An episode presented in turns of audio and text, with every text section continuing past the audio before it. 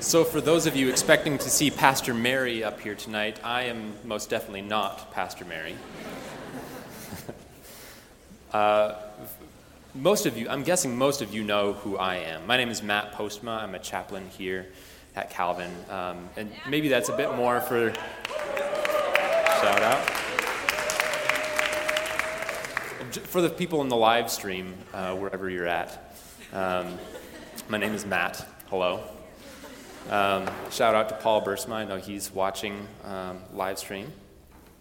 Um, but frequently here at, at Loft, um, we remember each other in prayer. We bring before God our community and, and the ways that we can pray for each other. And we like to hear about what's going on in our community from people in our community. So I'm going to invite uh, Keegan up here right now to talk about BHT.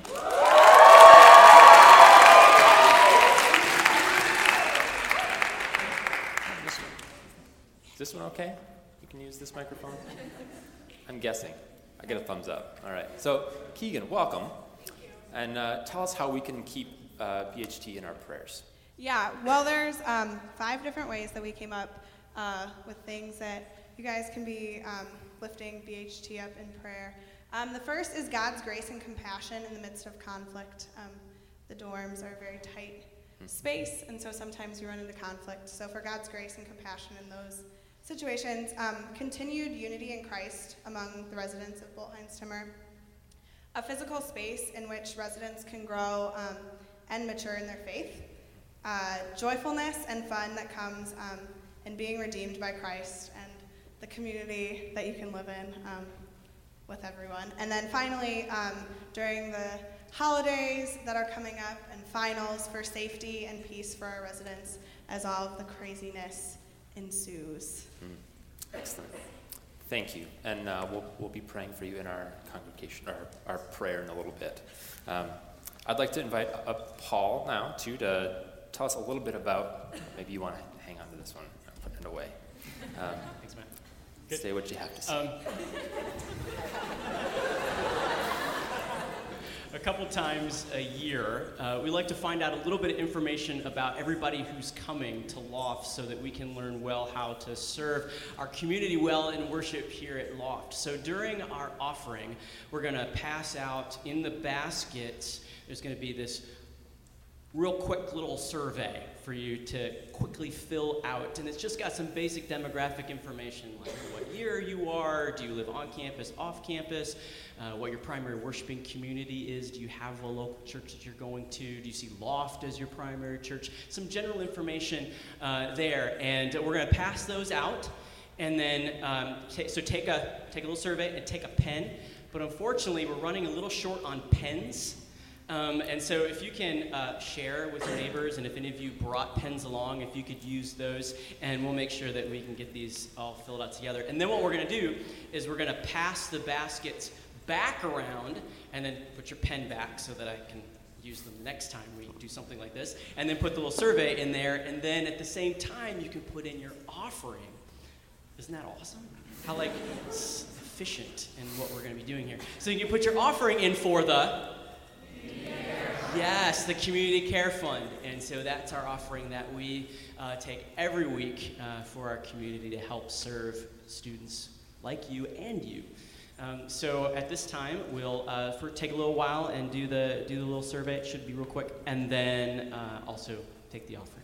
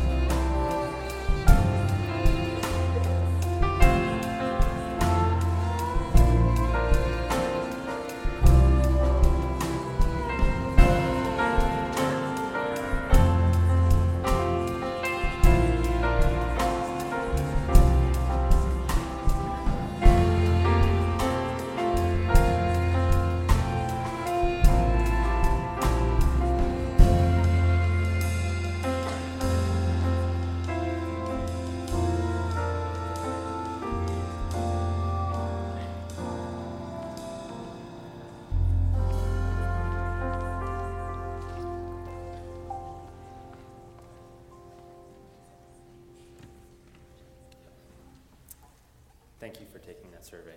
That helps us out a lot. We're a community that, that worships together, uh, hears God's word together, but also prays together. So, would you join me in prayer?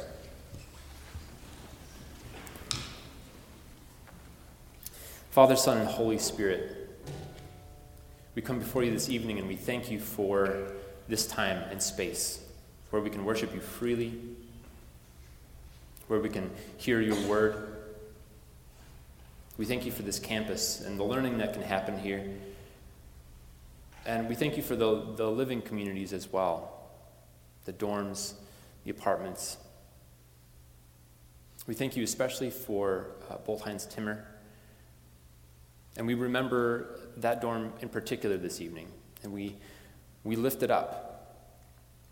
We ask that it be a, a space of renewal, a space where people can get good sleep, where people can do homework well, where people can show grace and compassion to each other especially amidst a very busy season. Lord, we're faced with lots of projects and homework and things to keep us busy. Lord, we ask that you help us in this time, in this place now, to slow our hearts and be attentive to you. Give us the, the diligence and the clarity to be able to complete our assignments well and to do the, the things that we need to do before the end of the semester. Lord, we pray for those in this community that are hurting, whether that's physically or emotionally. We lift them up before you. We ask that you care for them, that you heal them. For the people in the hospitals, we ask that you give the doctors clarity about how to treat them, what to do to make them well. And Lord, we, we pray for our world. Our world is hurting. Where we hear about conflicts and violence. We hear, hear about racism. We hear about Ebola and how it continues to take people's lives. Lord, our hearts are heavy and they're breaking. Help us to know how we might be able to witness well in, in this time. Open our eyes to the ways that you're showing us that we might be able to witness well to you and to your word. Give us willing hands to be able to do the work that you've prepared in advance for us to do. Make us willing servants. And now, Lord, prepare our hearts as we're going to hear from your word. Prepare our hearts that we might know what you're, what you're telling to us, that we might feel you near us and present with us throughout this week. Lord, we thank you and we praise you. In Jesus' name we pray. Amen.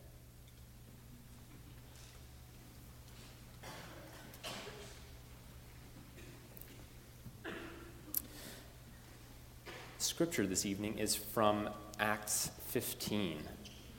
We're not in James anymore, which is kind of, kind of a surprise. We're in Acts 15, but we're mentioning James, so don't worry. Acts 15, uh, the, that's on page 899. I'm going to be reading the first 21 verses. Kind of long, so bear with me. Be patient. James talks about that, right? Be patient. Acts 15, starting at verse 1. Then certain individuals came down from Judea and were teaching the brothers Unless you are circumcised according to the custom of Moses, you cannot be saved. And after Paul and Barnabas had no small dissension and debate with them, Paul and Barnabas and some of the others were appointed to go up to Jerusalem to discuss this question with the apostles and the elders. So they were sent on their way by the church. And as they passed through Phoenicia and Samaria, they reported the conversion of the Gentiles and brought great joy to all the believers. When they came to Jerusalem, they were welcomed by the church and the apostles and the elders, and they reported all that God had done with them. But some of the believers who belonged to the sect of the Pharisees stood up and said, It is necessary for them to be circumcised and ordered to keep the law of Moses. The apostles and the elders met together to consider this matter.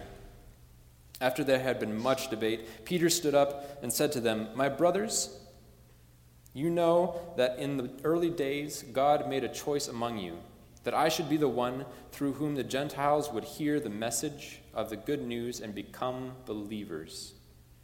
And God, who knows the human heart, testified to them by giving them the Holy Spirit, just as he did to us. And in cleansing their hearts by faith, he has made no distinction between them and us now, therefore, why are you putting God to the test by placing on the neck of the disciples a yoke that neither, neither our ancestors nor we have been able to bear? On the contrary, we believe that we will be saved through the grace of the Lord Jesus, just as they will. The whole assembly kept silence and listened to Barnabas and Paul as they told of all the signs and wonders that God had done through them among the Gentiles. After they finished speaking, James replied, My brothers, listen to me. Simeon has related how God first looked favorably on the Gentiles to take them from among a people for his name. This agrees with the words of the prophets, as it is written After this I will return, and I will rebuild the dwelling of David which has fallen. From its ruins I will rebuild it, and I will set it up, so that all, the, all other peoples may seek the Lord, even all the Gentiles over whom my name has been called. Thus says the Lord, who has been making these things known from long ago. Therefore, I have reached the decision that we should not trouble those Gentiles who are turning to God, but we should write to them to abstain only from the things polluted by idols, and from fornication, and from whatever has been strangled, and from blood. For in every city, for generations past, Moses has had those who proclaim him, for he has been read aloud every Sabbath in the synagogues. This is the word of the Lord. Thanks be to God.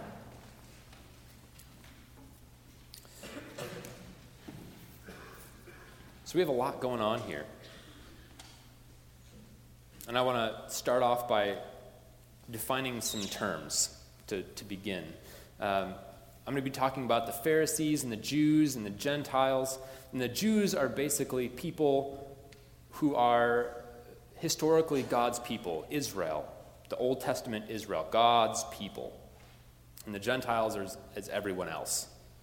Um, if you don't belong to this group of people, ethnically Jewish people, you belong to the Gentile group. I would be a Gentile. I'm, I'm not ethnically Jewish. Um, and so it also talks about circumcision and the law of Moses. The law of Moses is, is a lot of like the, the ceremonial law, the moral law, and, and it would end up affecting a lot of the stuff that would go on in day to day life, like property, property rules and animal rules and when you could and couldn't dig a hole or something, right? So that's what I mean when I'm talking about the law of Moses. And so we're, we're meeting some Pharisees and Jewish people who are excited about the fact that there are Jewish or there are Gentile converts, but they're saying we got to have a rule for how they're in and how and, and, and if they're not in, to say they're out. And James is a part of this group, this, this ruling body of elders. And we've, we've heard from James quite a lot. We've been studying James this whole semester, and James gave us a lot to think about and a lot to do. A lot of tasks, a lot of things. And so we're met here with an early church in Acts. And we have people writing back and forth to each other. James's letter is an example of elders writing back and forth to each other to encourage each other, to support each other, to challenge each other. This is what it means to live a Christian life, to live out of gratitude. And in Acts, we hear a, lot about people coming to faith, great conversion stories. We hear some great sermons, powerful sermons. We also hear about a, a little bit of controversy, the difficult stuff that happens in the church. And the controversy in this text is what I mentioned. The Gentiles were coming to faith, but some of the Pharisees were saying they need to be circumcised and they need to follow the law of Moses in order to actually get salvation. That's the line they were drawing. To actually get salvation, they need to be recognized as a part of the people of God, a part of the Jewish community. So you could become a Jew by following the law of Moses and being circumcised. These were important parts of the process for the Pharisees.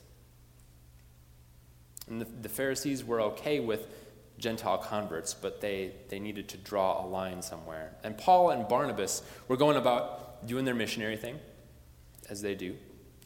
And they made converts. They, they converted some people to Christianity. They proclaimed the power of Jesus. They talked about his death and resurrection, and people believed and came to a saving knowledge of Jesus Christ.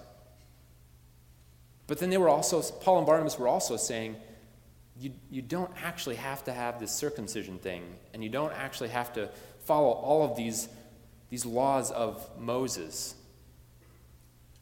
And that was getting the Pharisees upset.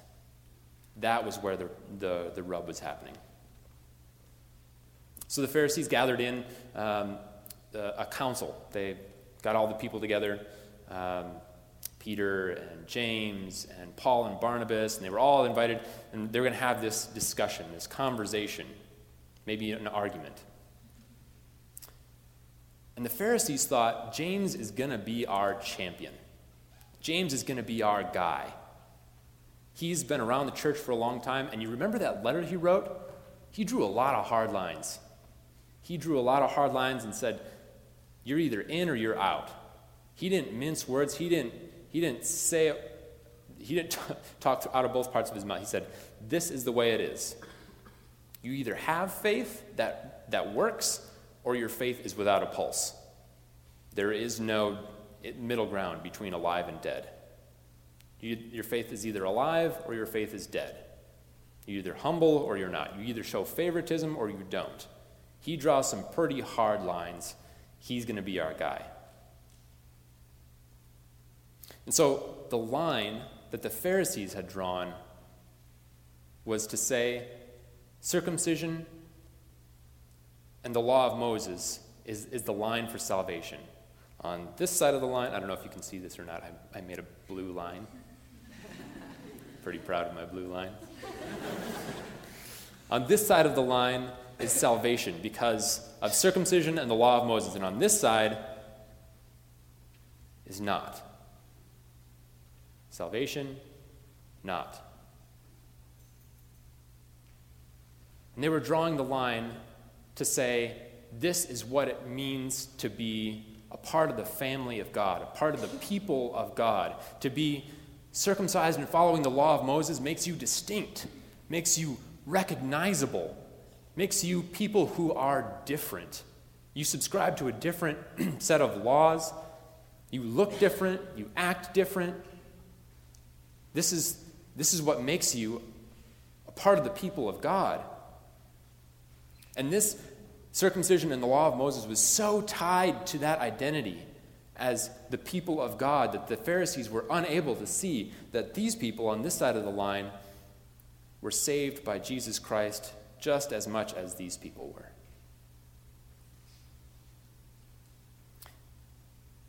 The Pharisees were basically saying God's people are distinctive. They look and act differently. They need to look and act differently. And so, in, in some ways, you can kind of see that the Pharisees are looking out. They're saying, hey, you need to be on this side, not on this side. Because this side guarantees your salvation. This side, I don't know. We'll have to wait and see. So the Pharisees are trying to say, hey, we, want, we really want you in our community. We really want you to be saved. But the only way that we know you to be saved is as part of God's people, which means circumcision and following the law of Moses. Those are important things, so come on over. So the Pharisees are looking out. They're trying to look out for these Gentile believers. And then Peter stands up and he talks about how, you know, it had been him who was preaching the message to the Gentile believers. And he's basically referencing Acts 10, verse 44 through 46.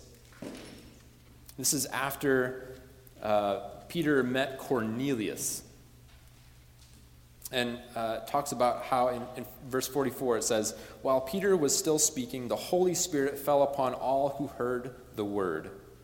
The circumcised believers who had come with Peter were astounded that the gift of the Holy Spirit had been poured out even on the Gentiles, for they heard them speaking in tongues and extolling God. Then Peter said, Can anyone with withhold the water for baptism, for baptizing these people who have received the Holy Spirit just as we have.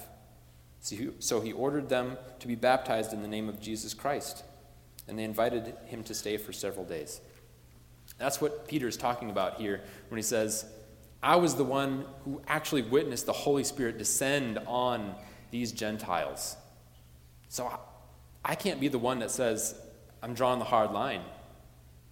The Holy Spirit isn't discriminating between them. Why should I? Who am I to draw the hard line? And then Paul and Barnabas get up and, and talk for a little while. And then James, James, our buddy James, right? James stands up and he, he quotes from Amos, Amos chapter 9. And he talks about how all of these people,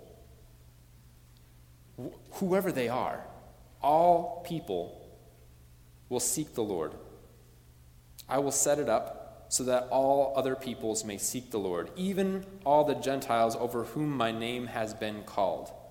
Not people who call on the name of the Lord, over whom my name has been called. My name has been placed on you. So the line that the Pharisees are, have set up is starting to diminish. Peter said something. James said something. This line looks like it's disappearing pretty quickly. But they're wondering what, what do we say about salvation for God's people? What do we say about what it means to be saved? Does, doesn't that mean, doesn't the people of God mean anything? And sometimes we can get a little self righteous and say, oh, those Pharisees, man, they really get it wrong a lot in this book. Like, they, they really don't know what they're talking about most of the time. But if I take time and examine this, most of the time I'm in the same camp as the Pharisees. I'm right there with them. We do the same thing, we draw lines, we do it all the time. How how far can I go with my significant other before it's crossing the line? How far can I go? Can I get drunk every weekend and still be called a Christian, or is it every other weekend? Where's the line? How many swear words? Uh, what's the threshold on, on swear words? I can get away with three, but four, that's it. We draw lines. We do it all the time. I can get away with this much and still be considered a Christian. We start to think of, of our Christian life as, as giving us license to be able to do something. I can do just this much and still be considered a Christian, but going past that, that would take a lot of effort. That would take a lot of energy. I just don't have it. Or I'm going to, you know, I, have got my three swear words and I got to I got to make sure that I don't get that fourth because then I'm not Christian. We reduce our Christian life to technicalities and license and legalese. And we don't live out of gratitude, we live out of obligation. I'm obligated to make sure that this line stays where it is. I'm obligated to not do this, or I'm obligated to do that thing in order to be a Christian. And it starts to set up a God who's upstairs with a score sheet, making little ticks in the book. And we gravitate toward lines because they're, I don't know about if they're easier, they offer more control. They offer more control because or at least a feeling of control. Because they say, here, I'm out, here, I'm in, I'm all right. Lines, we can even like move the line a little bit so that it suits us. Maybe you've done something like this where you say, it's getting towards the end of the semester, I need a 76 on this final exam in order to pull a straight B. 75, I'm not going to make the B, but 76, I know that's, that's right where I need to be. So I'm only going to study for about a half hour. 76 is what I need. I'm gunning for that. I don't need anything more. Beyond 76 is gravy, but 76, that's what I need. And that's all I'm going to strive for.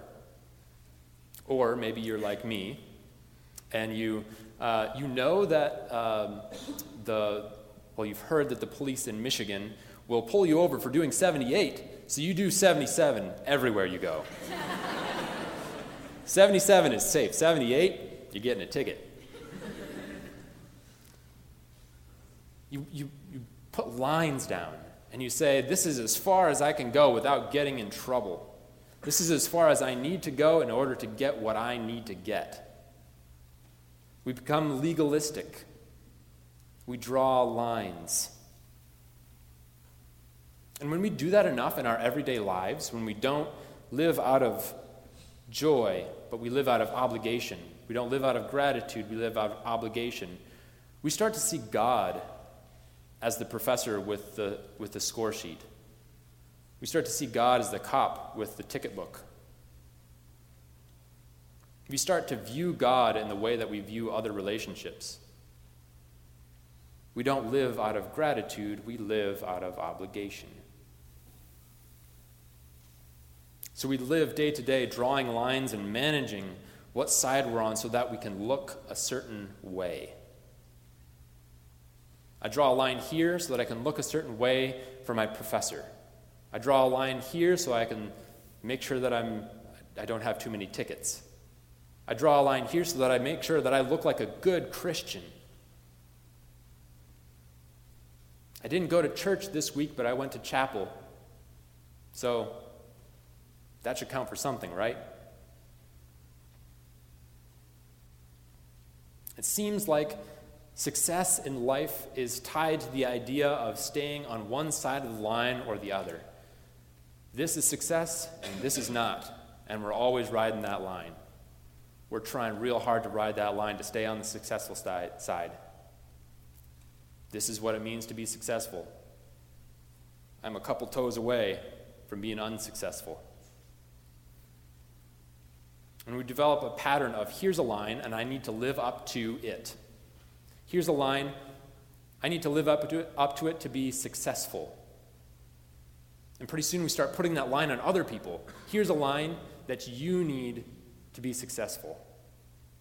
Here's a line that we need to en- enjoy salvation. Ugh. That made a jump pretty quick. We draw lines all the time. And let me tell you, Jesus isn't about lines. Jesus isn't about lines. Paul and Barnabas are trying to tell, tell that to, to this council. They're trying to say, Jesus is enough. Jesus accomplished salvation. Jesus did it. There's, there's nothing more that needs to be done. This circumcision stuff and the, the law of Moses, that's fine. You can have that. That's great. But it's not required for salvation. They're a part of the community of God because the Spirit dwells within them. They're a part of the community of God because they're here. And the, the Pharisees, their intention isn't wrong. Their intention is to say, hey, we're looking out. We want you to be on the right side. We want you to, to have salvation. So their intention wasn't wrong, but insisting on this, this mark or this method, that was wrong. They were saying, it's as, it's as if the Pharisees were saying, Jesus needs a little help. Jesus needs a little help from circumcision and the law of Moses for salvation to happen. We'll give it a little supplement. We'll make this happen with, with what we do.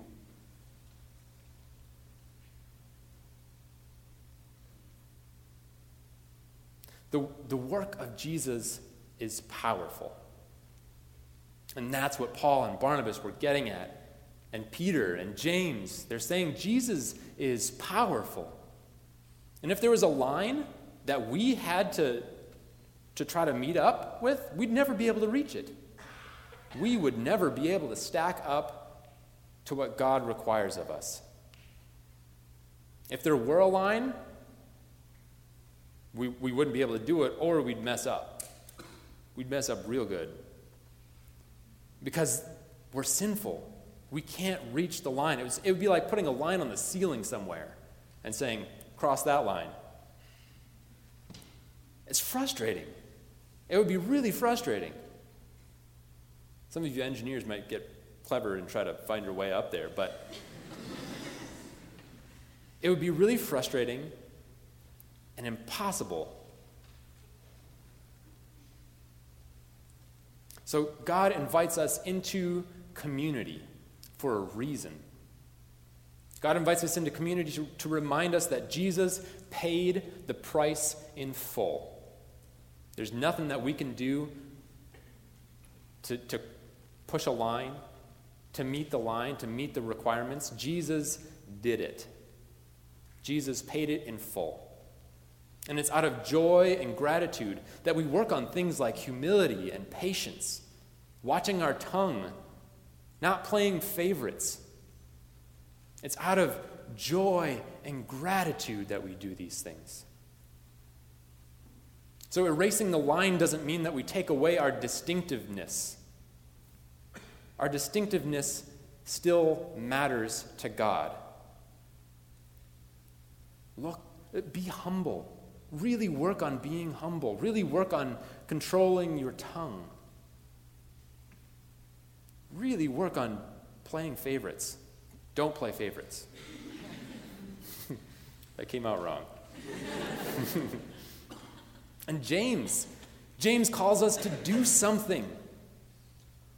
James says, do these things. These are distinctive marks of the Christian faith. Here's, here's how you do that. And, and it's really tempting to start drawing lines. But James says, do this out of joy and gratitude. The motivation should not be about lines because Jesus Christ. Oh man, now I just pushed the thing down. Jesus Christ got rid of the line.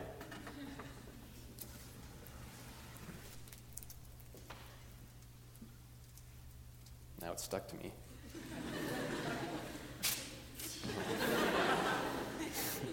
Never work with tape again. the motivation should not be about lines because Jesus Christ accomplished that. The motivation should be to live well in Christian community, to take care of your brother and sister because you really do care about them.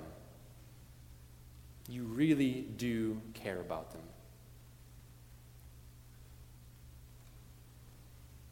It's impossible for you to live up to a standard that, that you would be able to enjoy salvation, to do it on your own. It's impossible. So I'm, I'm telling you, don't expect God with a scoreboard or a score sheet saying, okay, you, you worried below the threshold of the worry threshold, so you're okay.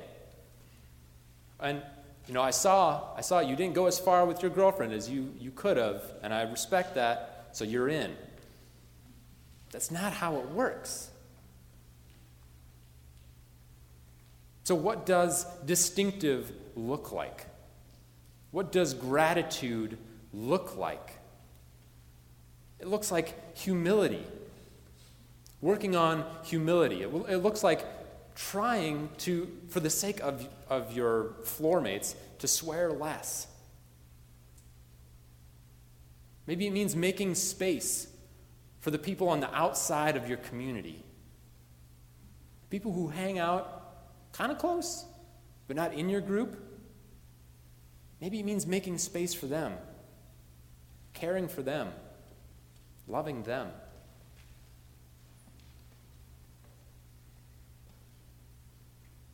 And maybe those things, maybe the swearing, maybe the humility, used to be a line for you. But now all you can see is grace. Maybe there used to be a line somewhere for you, and now all you can see is grace and Jesus Christ occupying that space.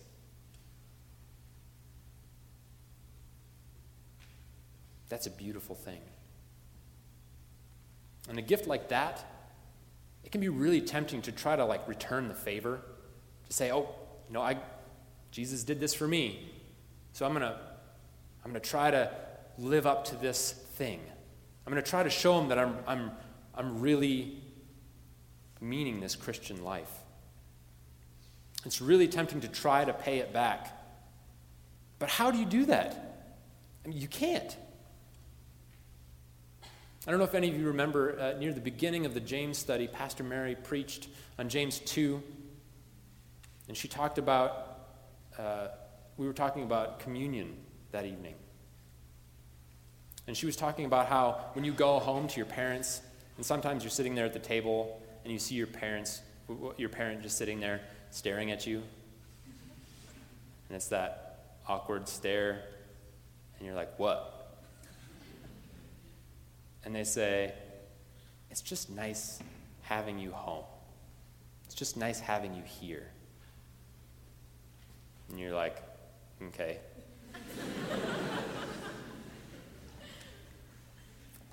Your reaction is, Okay. It's not, let me go do the dishes and let me go vacuum and clean my room. You're not seeing your, your parents as, your mom or dad as, as saying, like, I, am glad you're here, so go do something, right? It's, it's not that kind of response that you have. It's, okay, that's okay. You don't see your parents as, as people that you need to pay back. That's your mom and your dad. They're just being your mom and your dad. They show you love. They invite you to the table. They just like to see you across the table and say, I'm so glad that you're here. They're not expecting any payback. They're not expecting you to live up to a certain mark.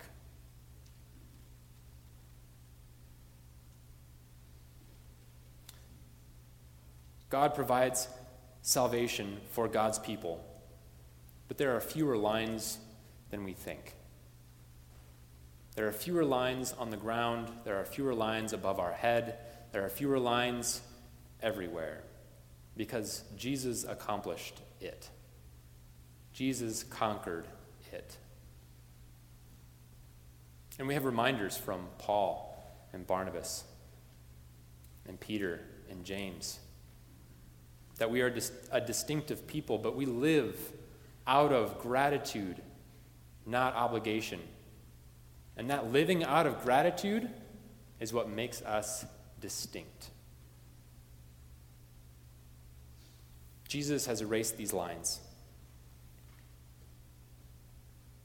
And praise God for that. Would you pray with me? Father, Son, and Holy Spirit, we thank you for the death and resurrection of Jesus Christ. The fact that we can enjoy salvation without having to be on a certain side of the line. Lord, we thank you and we praise you for that gift of your Son, Jesus. We confess to you the times that we try to live up to some standard in, in an attempt to gain some good grace, in an attempt to gain our own salvation. And really, we can't. Lord, help us to see you filling that place where lines used to be. Help us to see your grace. Help us to lean on you for our salvation and point others to that salvation. Lord, we thank you and we praise you. In Jesus' name, amen.